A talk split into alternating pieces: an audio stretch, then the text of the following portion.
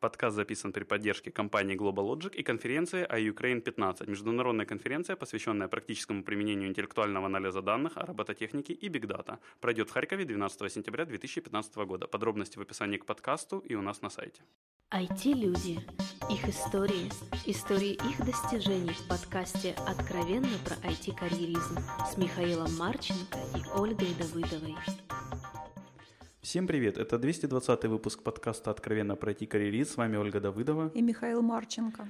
А к нам обратился гость из штата, это Заокеанщина, правильно, наверное, не Забугорщина, Оль? Не знаю. Никита, ты откуда? Я сейчас нахожусь в Чикаго. Ну, это Заокеанщина или Забугорщина? Ну, Чикаго, короче. Ну, чего ты пристал? Да, мне сложно, мне сложно называть это каким-то эпитетом или эфемизмом. Так что давайте называть это Забугорщина. Мне нравится это слово. Окей, тогда Никита Забугорщина, представься, кто ты, где, чем занимаешься. А, меня зовут Никита Грошин, я программист.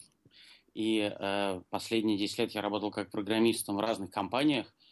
Э, наверное, последние 5 лет я не работаю программистом в России или с компаниями, которые связаны с российским рынком.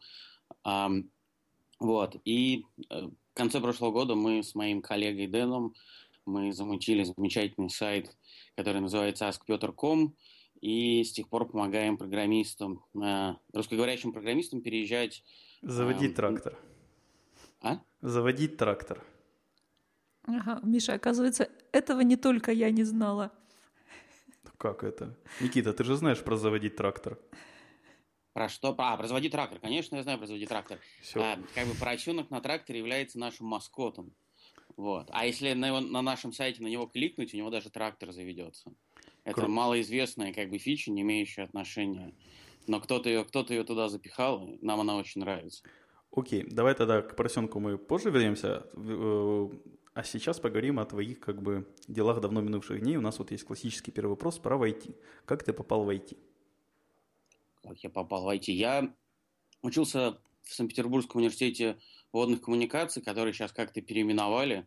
С этим, кстати, довольно смешная отдельная история связана с тем, как Facebook и ВКонтакте замерживал э, всех людей. И очень многие люди думают, что я их сокурсник, хотя на самом деле это не так. Вот. Но, в общем, где-то на втором курсе я подумал, что как бы заниматься инженерией вряд ли получится э, и совмещать это с учебой. И решил заниматься программированием. Одно потянуло другое, и я уже втянулся того момента, как я закончил институт, я уже считался очень опытным программистом, хотя на самом деле, наверное, это не совсем корректно. Но мне кажется, через этот этап все проходят. Вот. И я сменил несколько компаний, и в результате оказался там, где я есть. Супер, ну так давай поговорим тогда, вот у тебя, как минимум то, что я вижу интересного, да, то есть у тебя было несколько вот в разных компаний в России, может ты как-нибудь можешь в целом охарактеризовать работу в России, а вот дальше у тебя начинаются реально интересные проекты, необычные, скажем так. Да, ну, наверное, первая работа, на которой я понял, что я не все знаю, и что как бы работа программиста связана с постоянным, постоянным самосовершенствованием и с учебой, это была работа в геометрия.ру. Вот, я туда попал очень уверенный в своих силах, но я обнаружил, что люди, которые меня окружают, несмотря на то, что не излучают уверенность как некую ауру, при этом они радикально больше понимает меня в разных аспектах. Я сменил свой подход и понял, что надо лучше учиться, нужно знать больше вещей. Вот, так что я, наверное, считаю свой первый э, профессиональный, профессиональный продукт я произвел в рамках геометрии.ру. Хотя, несмотря э, э, до геометрии, я работал в трех или даже в четырех компаниях, которая производила какие-то сайты, но я считаю, что это было не очень серьезно. Вот после того, как я э, закончил с геометрией, вот, я переехал в Москву и работал в мессенджере, который умер, и сейчас в данный момент не найти его никаких упоминаний. Он назывался Talkover. Э, это было очень интересно. Я впервые столкнулся с такими вещами, как реал-тайм, и с такими вещами, как чаты, и какие-то расчеты на супер-супер громадные нагрузки. Вот. И наш инвестор эм, решил перевести офис в Таиланд. И это был мой первый опыт, связанный с тем, чтобы как бы не туристом ехать э, в другую страну, а ехать туда как бы жить. Это я понял, что это совсем другой как бы подход к, к созерцанию мира и к вещам в целом. И после этого понял, что как бы... А, ну, к тому времени как бы мессенджер, к сожалению, испытывал тяжелые времена, и мне поступило а, предложение поехать в Вьетнам, делать вьетнамский поисковик, и я не очень долго но а... это именно вьетнамский поисковик или русский? То есть я, я, я так и не понял, вот этот поисковик, о котором ты говоришь, это Кокок, если я правильно понимаю, называется? Да, да, именно так. Ну, я, я просто с ними когда-то общался, но я так и не понял, это то ли русский поисковик, который просто делают во Вьетнаме, то ли это вьетнамский, в котором почему-то очень много русских работает. Это очень, очень, очень тонкий вопрос. Там действительно работает много русских людей, я не думаю, что можно назвать русским поисковиком. SEO, SEO, Chief Executive Officer, там а, как бы россиянин, и эм, разработка тоже делается людьми. Допустим, господин Костин, человек, который делал апорт в свое время, очень многообещающий поисковик, но как бы не взлетевший. А господин Лавренко, а, который эм, Chief Executive Officer, он делал Nigma.ru, тоже довольно многообещающий в свое время проект, но как бы Кокок нельзя называть. То есть, мне кажется, я не знаю, как у них сейчас спустя два года обстоят дела, но тот момент, когда я их покидал, у них вьетнамских программистов, наверное, все-таки было больше, чем э, русскоговорящих. Вот. Так что ну, это очень сложный вопрос. И, насколько я понимаю, э, их инвесторы сейчас большей частью не являются никак, являются никак не связанными с Россией. То есть, по-моему, это Бурда Моден, немецкая, э, немецкий фонд сейчас в них инвестирует и использует их как свой э, как бы флагманский актив в Юго-Восточной Азии. Вот. Но действительно русских людей там очень много работает, и эм, можно в какой-то мере назвать это не совсем как бы международным опытом. В том плане, что всегда были люди, которые говорили по-русски. Даже вьетнамцы, да? Да, там специально большой э, как бы большой штат людей, которые билингвы, то есть они по-русски говорят и по-вьетнамски, которые занимаются, не, вот непосредственно занимаются тем, чтобы э, русскоговорящие программисты не сильно были шокированы окружающей вьетнамской реальностью. Как бы меня после Таиланда не сильно шокировал, конечно, Вьетнам, но я видел довольно как бы большое расхождение в глазах людей, которые только приезжали и как бы, Ханой, как бы, когда приезжаешь жить в Ханой, Ханой это как бы э, город, в котором люди живут, это не туристический фасад, и некоторые вещи, конечно, не соотносятся с тем, как ты представляешь это. Или как ты это видишь, когда приезжаешь на тот же Пхукет в Таиланде на неделю по горящей путевке. А можешь рассказать вот эти вот детали, которые незаметны, когда ты туда в гости приезжаешь? Но это ментальность. Э, самое большое различие, конечно, это в ментальности. То есть, если убрать климат, если убрать там наличие насекомых, которых в Юго-Восточной Азии больше, и они более более забавные, скажем так, более разнообразные. Допустим, более летающие ядовитые. тараканы это просто это гениальное изобретение природы.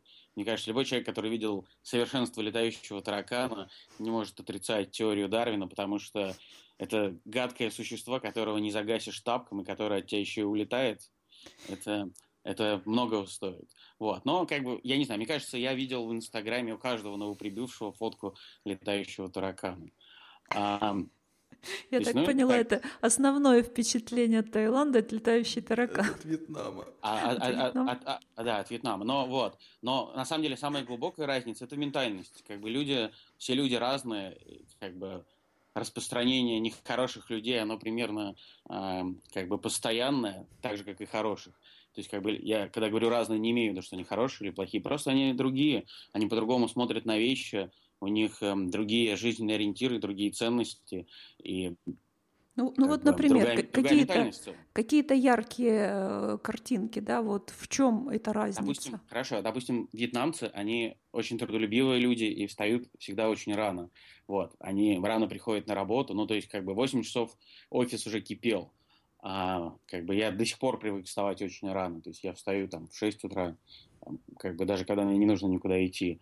А, вот, я встаю рано, и вот, но вьетнамцы, когда, когда я еще присоединился к Кукоку, там было, по-моему, всего 40 человек работало или 50, и мы занимали один этаж э, в здании, в котором мы находились, и как бы еще были свободные места, и вьетнамцы днем спали. То есть у них у каждого был маленький спальный мешочек, и была даже специальная комната. И это они как бы пообедав, они шли спать.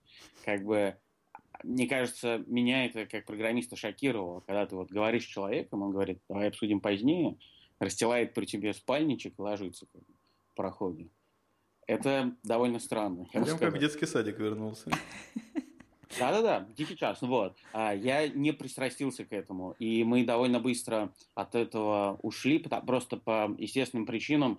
Мы стали экстенсивно набирать людей, и просто место перестало быть доступно, свободное. Мы снимали уже, они уже, по-моему, уже три этажа занял там, или четыре, я, насколько понимаю. В принципе, я уже, когда их покидал, они уже два этажа уже плотно освоили. Но, мне кажется, традиция была из, из, изжита. Но это нормальная ситуация в вьетнамском как бы, обществе. Вот. Э, ну и прочие как бы мелкие детали. Это же все очень интересно. Как бы. А как завести, с кухней там дела? Завести себе друзей, которые спят днем, это, это бесценно. Со мной такого не случалось с детского сада. А как с кухней там, например, кстати, ну мне просто интересно. Те, те же тараканы? Нет, нет, кухня, вьетнамская кухня более мягкая, чем тайская, в смысле, что не такая острая. И так как они были под протекторатом французов, в ней еще какие-то французские вещи намешаны. То есть, как бы багеты, они повсюду. Наверное, в Париже нет столько багетов сейчас, как э, в Ханое. Их повсюду продают. И, в принципе, есть чем там заняться, в смысле, в плане, если рестораны интересуют, хочешь такие, хочешь другие. Есть по хардкорне, Знавал я человека, который, там, получая кукоки, скажем так, московскую зарплату, э, как бы э, обедал, завтракал и ужинал на 2 доллара, как бы в местных местах, но привет, Бачон. да, если он нас будет слушать. Вот, но как бы вот это куда скорее надо будет подать. исключение. В целом, в целом, да, в целом там, в принципе, еда сильно дешевле, и, как мне показалось, более высокого качества, чем, допустим, в Таиланде. Окей, а слушай, а вот по опыту работы с финансами, как они в плане технического профессионализма, вот командной работы? Вот, грубо говоря, да, там сейчас ты работаешь в Optics Planet, если я не ошибаюсь, вот ты хотел бы к себе в команду взять вот вьетнамца, например, теперь? Ага, это очень-очень большой вопрос, и про это можно очень долго говорить. В целом, я бы сказал, что у них э, сравнимое по качеству с советским образование, то есть как бы образовательная система очень похожа на советскую, и, наверное, Э, по знаниям, которые и по методике, как их преподают, они примерно адекватны среднему э, постсоветскому вузу, где бы он ни находился. Вот. Проблема в том, что в Вьетнаме до недавнего времени не было больших, крупных проектов, то есть как бы людей с опытом взяться им особенно неоткуда. Там даже, по-моему, до сих пор нет офиса Гугла, несмотря на то, что, по-моему, самый ближайший в Сингапуре находится в этом регионе. Вот. Это первая тенденция, да, то есть как бы они в большинстве своем то есть лучше взять, эм, проще в Вьетнаме взять умного парня, но неопытного, чем найти кого-то хоть с каким-то опытом и полагаться на то, что он будет разумен. Вот. Особенно если ты растешь как Кукок рос. То есть там, от 30 до 300 человек. Это был тяжелый челлендж собеседовать людей. Вот. Некоторые из них не говорят по-английски, и для работы в ком, ну, международной э, команде это неприемлемо. Эм, еще одна... А, насчет того, что взять их в Optics Planet, Эм, во-первых, я считаю, что переманивать людей из бывшей компании я не имею в виду не из прям Кокока, я имею в виду в принципе, вот вьетнамца. Вот, вот. А в принципе, скорее всего, они бы не поехали. Эм, у вьетнамцев очень сильно развиты внутрисемейные связи. Э, для них вот как бы это очень болезненно. Приезжай к нам в Харьков, мы тебе покажем целый вьетнамский район в Харькове. Барабашова. У нас, в общем, в Харькове просто очень большая, сильная диаспора вьетнамцев, очень большой у них есть микрорайон, скажем так, свой. Ну, я, даже если они являются диаспорическими, они, если приезжают, то всей семьей, что как бы IT-миграцию, как э, сабсет э, миграции в целом, как бы оставляет незначительную часть. Вот. То есть, как бы, скорее всего, даже вот, допустим, очень много вьетнамцев ездят учиться в Сингапур, там, который в двух часах лету от Ханоя или в трех, вот, но большинство из них, несмотря на несоизмеримость уровня жизни и как бы уровня зарплат и возможностей Сингапура, большинство из них все равно возвращаются в Вьетнам а, после учебы и вот как бы самые ценные кадры мы э, Кококу удавалось как бы получить из, из тех, кто поехал в Сингапур, закончил там образование, поработал в, в сингапурских компаниях и Эм, как бы вернулся на родину. Вот. То есть это как бы замедляет. Они, если, короче, переезжают, то переезжают всеми семьями. Понятно. А в плане коммуникации вьетнамцы отличаются как-то вот от наших насколько вот они понимают, вот Миша спрашивал про командную работу, как с ними можно договариваться? Мне кажется, это, этот аспект этот аспект не очень сильно зависит от языка или ментальности, он больше зависит от в целом как бы градуса открытости в обществе. В принципе, вьетнамцы сами по себе люди довольно открытые, дружелюбные, скажем так, невраждебные, и они к новым вещам и к новым людям относятся с интересом, и иностранец скорее интерес вызывает, чем враждебность. Когда я последний раз был в России, мне кажется, что не будучи иностранцем, я ощущал враждебность. У меня были очень длинные дреды, еще какие-то подобные вещи, и я чувствовал себя не очень комфортно. Вот, во Вьетнаме в то же время я себя чувствовал прекрасно, никогда никакой враждебности я не ощущал. Вот, вьетнамцы вполне способны работать командно, как, э, так сказать, война с э, Америкой показала, могут даже делать это эффективно. Вот, так что я не думаю, как что... раз с, с русскими технологиями и технологами. Тем более с русскими технологиями. Если как бы такие люди, как господин Костин или там прочие программисты, которых Кукок набрал, а, как бы ведомые такими лидерами, они могут творить чудеса и творят. По-моему, браузер, по-моему, отожрал, отожрал уже 40% у них рынка. То есть я как бы боюсь злить господина Лавренко, потому что по старой дружбе, если он отольет на какой-нибудь из моих сайтов трафика, я боюсь, что как бы Упадет. Amazon, Amazon выставит не космические счета. А, окей. Понял. А ты вообще, кстати, вот программист говорил, а на чем ты пишешь? А, я full-stack разработчик. Э, в основном я занимаюсь вебом. То есть эм, основной язык, которым я оперирую, это JavaScript и PHP в данный момент но я имею опыт в разных других языках. Вот, вот зачем но, ты за, бы... вре- за время работы в Кококе получал Zen-сертификат? Это правда. Я его получил. Э, это тоже довольно забавная история. Э, как я уже говорил, системно заставить людей учиться во Вьетнаме сложно. Ну, в смысле, как бы выравнивать их уровень. Вот. Я был руководителем департамента, и мы выступили... Э, во-первых, была инициатива повысить зарплату, э, им, потому что, ну, это вообще хорошо. Программисты лучше работают, если у них выше зарплата. Вот. Но хотелось это сделать каким-то образом, э, чтобы это было полезно. Поэтому мы решили оплатить всем им, э, так сказать, серти э, сертификацию Зенда, которая стоит довольно существенных денег по вьетнамским меркам. И они очень старались, учились и прошли этот сертификат, сертификацию. Вот. А потом господин Лавренко как-то подошел ко мне и сказал, что так как я единственный не сертифицированный PHP-разработчик, хотя я к этому моменту уже не занимался PHP-разработкой, он мне, значит, зарплату понизит. Шутка, в общем, такая вышла. Вот. И у меня был коллега, Леша, у него тоже был сертификат, не сертификат, у него был как бы ваучер, но он истекал, и он говорит, что пошли вместе сдадим. Uh, зачем же дело стало? Мы же с тобой как бы Э, профессионалы, нам даже как бы и готовиться не надо. Но, к сожалению, нам пришлось готовиться, потому что когда я открыл вопросы, я понял, что... Я знаю, что это... я ничего не знаю.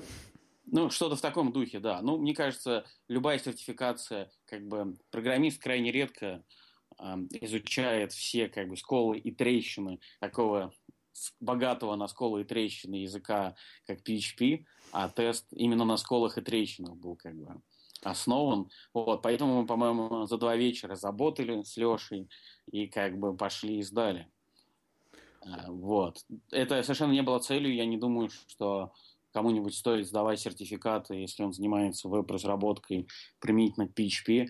Мне кажется, это больше история для каких-то enterprise, enterprise программистов типа ASP.NET, где их можно как-то ранжировать. Вот как бы для меня, как человека, как нанимающего людей, сертификат не имеет значения, и я его никогда э, не преподношу, если, если когда-то надумаю наниматься, куда-то не буду преподносить его как э, пре преимущество моего резюме. Я считаю, что это не очень важно. А Очевидно. что для тебя вот основные преимущества, когда ты подбираешь себе команду? Основные преимущества. Mm. Еще работая в геометрии, моим как бы э, техническим директором был господин Шумков. Вот. он научил меня очень важной вещи, что как бы хорошего человека можно чему-то научить, а как бы с мудаком ты просто работать не сможешь. Поэтому я всегда стараюсь нанимать хороших людей, ну, которые, естественно, подходят по техническим скиллам. Как бы человеческие характеристики для меня первичны, потому что как бы а, один не очень хороший человек команде может больше вреда нанести, чем Э, очень хороший человек, а хорошему человеку свойственно хотеть учиться и быть способным к обучению, он обучится быстро и не будет составлять проблем. То есть я считаю, что это первичное. Ну и как бы, конечно, скиллы. Вряд ли стоит э, человека совсем без опыта брать. Хотя вот у нас, допустим, в Optics Planet очень расширенная программа э, найма интернов, и пока она себя вполне оправдывает. Слушай, вот давай как раз Optics Planet. Вот все было так хорошо во вьетнамском кококе. Хорошая зарплата, дешевая вьетнамская еда. Сертификация. Сертификация. Уже перестал PHP-шить, да? А тут хопа, и что-то сорвался в Чикахщину. Как тут так? Э, все тоже довольно просто. А, я, у меня сын, и сыну уже было 6 лет, и он уже научился слать людей, которые его трогают на улице по-вьетнамски. Меня это очень сильно начало беспокоить. В смысле, что вообще азиатам при... в Азии принято положительно относиться к детям, и чужих детей, конечно же, можно гладить и трогать, как они считают. И уж тем более, если они голубоглазые и светловолосые, трогать их нужно непременно. Соответственно, у меня сын уже стал ходить в садик и научился людям отвечать по-вьетнамски. Вот. А мне кажется, для выживания знание вьетнамского языка не ключевое. Не вот. И опять-таки хороших школ в Ханое, в принципе, есть хорошие школы, но эм, они либо довольно дороги, вот, и при этом не очень понятно, как контролировать. И вот, я, собственно, решил, что я как бы все, что смог для э, Кукока сделал, и как бы дальше они будут без меня, а я перееду в какое-нибудь новое место все-таки два года, если вы посмотрите мое э, резюме, два года в одной компании пока что для меня это рекорд. Я надеюсь, что в Optics Planet я смогу его побить. Вот. Но два года это много для программиста в одном месте. Я все узнал и как бы, хотел узнать что-то новое. Ну, а, в, а в почему не вернулся в э, Питер или Москву? Я жил в Москве, мне в Москве не очень понравилось. Мне кажется, это очень хмурый, очень суетный город, и я бы не хотел бы там жить.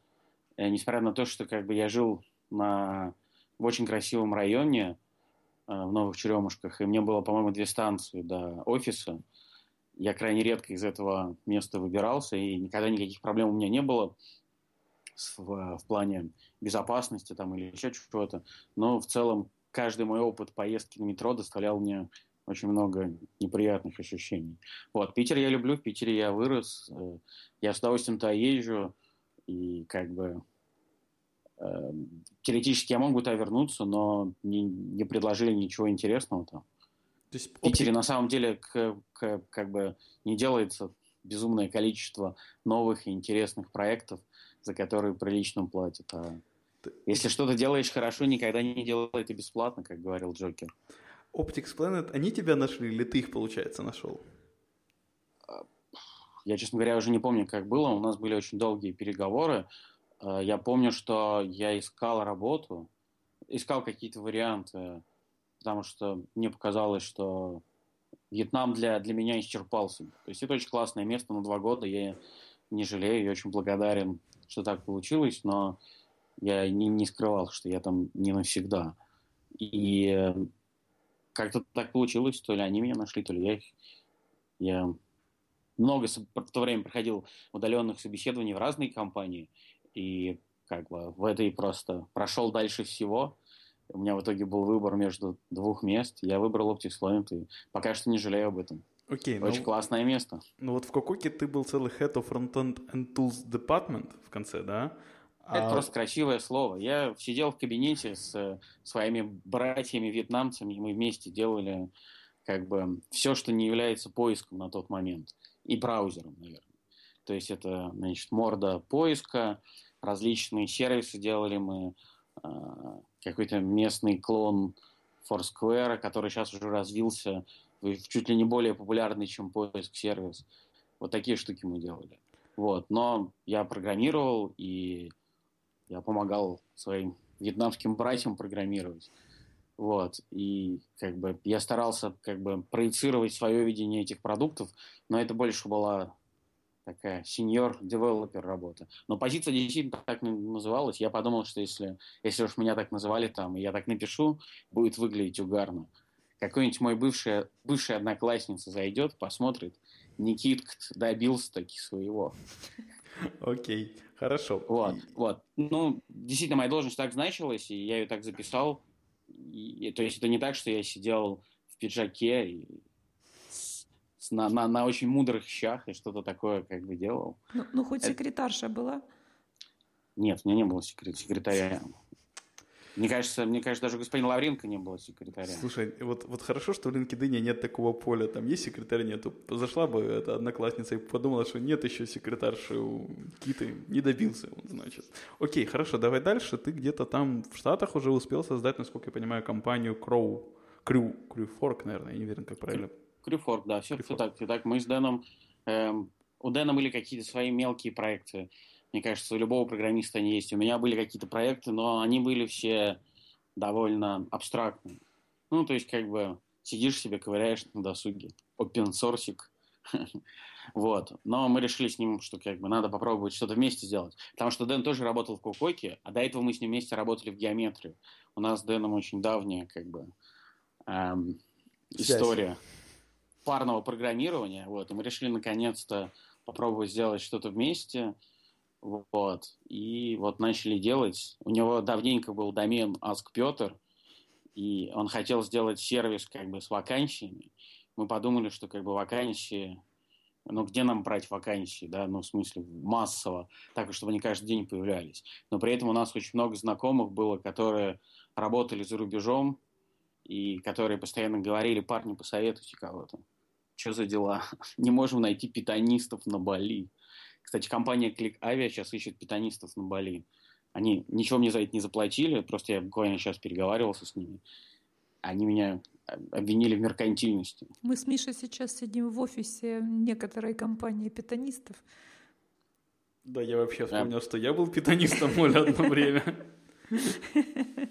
Так что вот, так что вот, чтобы компания Кликави не обвиняла меня в том, что я все, все, что я делаю хорошо, я делаю за деньги, иногда я что делаю бесплатно. Не переживай, мы вырежем вот. название вот этой компании, да, и, и если что, меркантильностью пусть нас обвиняют.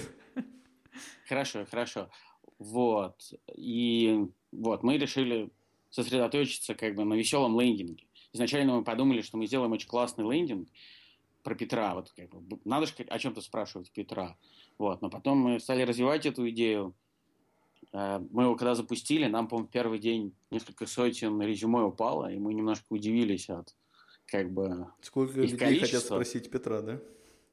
Да, все хотят спросить Петра, а мы как бы не очень понимаем, что с этим делать, но мы довольно быстро освоились. Мы раскидали этих программистов по, э, по нашим знакомым. Тут же стал вопрос искать больше источников как бы сбыта и, и прочее, и прочее. Мы стали развиваться. Потом кто-то сказал, что у нас абсолютно неприличный как бы крюфорк. Первая версия выглядела неприлично, поэтому мы тупо купили какой-то шаблон на Bootstrap и сделали его прилично. На самом деле мы не пользуемся как.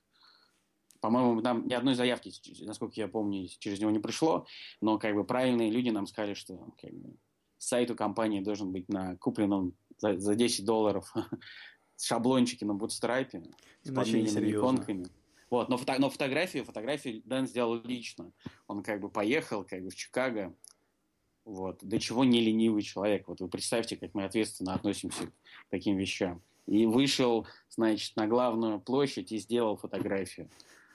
Вот. Я ему сказал, что ты сделал бы похуже, потому что она выглядит как стоковая. Вот. Но, к сожалению, не может он человек полсилы работать, да. Понятно. Окей, и сколько это уже получается лет Аск Петру? Так меньше года. Я же говорю, меньше в года. конце прошлого года мы Окей. запустили лендинг. Домен довольно старый. Я же говорю, Дэн его mm-hmm. давно купил, но... Какие как вот у вас сейчас есть результаты и планы? То есть вот ты сказал, что там первых 100 человек было, там вот вы, вы раскидали быстро. Как сейчас у вас планы, проблемы, цифры, у которые сейчас есть? Не, как бы наверное, несколько тысяч активных э, людей, то есть живых, которые откликаются на наши рассылки, в смысле вот программистов. Вот. И у нас довольно много в разных местах э, вакансий, и мы прикладываем все усилия для того, чтобы людей связывать. Конечно, мы не можем покрыть все регионы и все компании.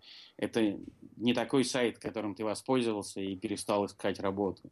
Но как бы какую-то нишу мы покрываем. И, мне кажется, мы делаем хорошее полезное дело, помогая людям себя реализовать. Мы очень радуемся, когда кто-то нам пишет, «Хей, парни, я уже Таиланде» или там «Я уже на Кипре», вот. И как бы не очень важно, что мы устроили компанию, которая крупнейшая в мире, э, порнотюб. Если человек доволен своей работой, у него там большие нагрузки. В каком вот. смысле? А, еще прости, раз? прости, не важно, не важно, не важно, у меня, у меня плохая мысль возникла, окей. Этот, э, а монетизация где на этом деле? Где вы деньги берете? Мы берем деньги с компаний, э, берем деньги с компаний, которые Э, хотят получить программистов, которых мы уже отобрали, и которые гарантированно хотят к ним ехать. То есть вместо того, чтобы как бы разбрасывать в пустоту интернета э, сообщения о том, что людям нужен программист, они обращаются к нам, и мы делаем рассылку по нашим парням, и мы спрашиваем их, и у нас уже есть как бы информация, мы используем Elasticsearch для того, чтобы проиндексировать их резюмешки. И мы предоставляем 10 человек, и, вот, допустим, и компании на позицию, и крайне редко компании просят еще, потому что, как правило, все эти люди уходят в их пул собеседований. То есть мы как бы экономим компаниям время. А денег, вот. которые... Это один из кейсов. А следующий кейс бывает, что людям нужен кто-то редкий.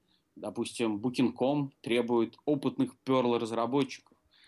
И как бы на самом деле единственный наверное, Mail и Яндекс, это компании, которые в, вообще в Европе производят, хоть как, имеют хоть какой-то, какие-то запасы опытных перл-разработчиков.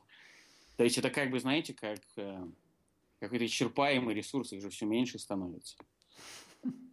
Вот. А, поэтому, а кандидаты... поэтому люди из, буки, люди из Booking.com радуются, когда мы им 5 хоть кого-то присылаем. То есть как бы не всегда это 10, бывает и меньше.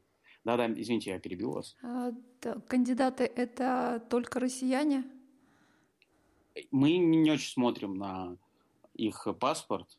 Э, обычно это россияне, украинцы, русскоговорящие люди. Ну, Петр известен больше в России. У нас, наверное, перекос в сторону России, ну, наверное, 60 или 70 процентов. На втором месте идут украинцы. И меньше всего, конечно, так сказать, белорусов. Потому что в Беларуси и так все неплохо. Мне кажется, все люди, которые хотели уехать из Беларуси, уже уехали, а остальные наслаждаются высокими зарплатами и низкой стоимостью аренды. Как бы гламур Европы и клубы Цюриха их не прилещают, поэтому как бы вряд ли их можно куда-то подвинуть. вообще у них есть свои У меня сложилось такое впечатление. Во всяком случае, еще когда в Толковере, когда я работал в Толковере, мы пытались нанимать мобильных разработчиков. Было несколько очень классных кандидатов из Беларуси, но они на наш московский офер как бы рассмеялись нам в лицо, потому что они сказали, да вы что, парни, мы немного меньше получаем в Минске, как бы, и у нас квартира, аренда квартиры 300 долларов стоит, как бы, вот-вот накопим на Теслу, примерно так. Прикольно. Окей, тогда будем, наверное, потихоньку закругляться. Подожди, мне пришла, э, пришел вопрос Жди. в голову. А сын у тебя сейчас от, отвечать уже на английском языке научился? Эм, да, э, в связи с тем, что к детям все самое лучшее и худшее прилипает быстрее всего, для нас наиболее острая проблема, эм, как бы, чтобы он а хоть иногда отвечал по-русски. Вот, то есть, ну, как бы, естественно, он идет в школу, он постоянно общается по-английски, у него говорит по-английски без акцента, и ему проще говорить по-английски, особенно про игры, если мы говорим с ним про компьютерные игры или про какой-то контент вроде последнего фильма про Авенджеров. Ему крайне тяжело выражать свои мысли по-русски, но мы работаем над этим. Это один из минусов, как бы, воз, воз, как бы необходимость э, так или иначе обеспечить русскоговорящее пространство в доме, чтобы твои дети могли хотя бы с дедушкой поговорить, это очень большой вопрос и большая проблема. с другой стороны, мой сын видел, какой мир большой. То есть, как бы он видел восход э, в храме Анкарват э, в Камбодже и видел как бы нищету Китая и там еще что-то. И то есть как бы он видел, что мир большой, хотя вряд ли, конечно, запомнил. Маленький был. Окей. Вот. Но в целом, в целом примерно так это обстоит. Добренько. Есть у тебя какие-нибудь э, планы дальнейшие? Планы дальнейшие в смысле... Ну, еще, профессиональные. А, профессиональный план. Я понял. А, профессиональные планы. Может, с детьми а... связанные есть отдельно. Может, еще детей. Я, я, э, да, у меня, кстати, в Америке родилась уже дочь, то есть у меня уже теперь двое детей. И я думаю, что скоро вопрос русского языка еще более острый в нашей семье станет. То есть, как бы, возможно, англоговорящие сегменты добьются паритета, что, в принципе, не очень бы хотелось. Вот. В профессиональном плане изучать что-то новое. Мне кажется, сейчас при наличии огромного количества различных интернет эм, курсов вроде Курсеры и прочих открытых источников информации очень много, и можно любую технологию изучать, это безумно интересно. Можно попробовать что-нибудь сделать. Я всегда мечтал научиться промышленно писать на C++, я не знаю почему. У меня прям навязчивая идея, возможно, я поставлю себе это целью. Наравне с тем, чтобы идеально выучить CSS, как бы, еще и выучить C++, и тогда у меня будет я честно смогу говорить, что я супер фуллстек разработчик. Тогда еще ассемблер надо добавить, чтобы вот прям снизу до верху полностью. Окей, а, посоветуй две книги нашим слушателям. Э, две книги? Это интересно. Тут, когда просят советовать книги, обычно либо я должен сказать что-то умное, вот, ну как бы такое, что прям все подумали, вау, он такие классные Слушай, ты можешь сказать читает, просто то, что хочется. Классный. Э, просто две книжки. Да, вот какие а, хочется. На совершенно знаю. любые темы. Без подвоха. Не знаю, мне кажется, многим людям имеет смысл почитать Чака Паланика. Допустим, «Уцелевший», изданный издательством «Амфора» на русском языке, мне кажется, очень прекрасная книга. Она любовно переведена человеком, который всегда переводил а, Паланика, и это просто прекрасная книжка. Там главное внимательно а смотреть на номера про страниц. программистские книжки. А? Там правильно, правильно смотреть на номера страниц. Э, да, и другая книжка, которую я порекомендовал, это, наверное, это, наверное, интересно, интересно. Да давай ну, еще Чака Паланика. Пусть, пусть, пусть, пусть будет Мартин Фаулер. Мне кажется, любую книжку Мартина Фаулера почитать полезно. Мне нравится, как мужик пишет, несмотря на то, что банда четырех, наверное, на круг была умнее и участвовала в каких-то интересных проектах, господин Фаулер, который забыл вообще, как программировать надо, был хорошим писателем, и его книжки читаются всегда легко и интересно. Мне кажется, это его особый дар. Вот. Так что любую книжку Мартина Фаулера можно смело всегда читать, и это будет Классно. Окей, Никита. И напоследок пожелай что-то хорошее нашим слушателям. Желаю всем, кто хочет найти работу за рубежом, найти ее. Тем, кто хочет найти работу в своей стране, найти ее тоже. Видите, как бы работа – это то, что делает программиста программистом. О, для меня сейчас в конце июня это очень актуально. Я как раз безработный с понедельника. Буду, буду. Вот. Ну, к моменту записи это уже случится. Окей, э, спасибо, Никита, что пришел, ответил на наши вопросы. Большое спасибо слушателям, что слушали нас. Все вопросы и пожелания мне на почту шами13 собакагmail.com. Всем спасибо, всем пока. Пока-пока. Пока-пока.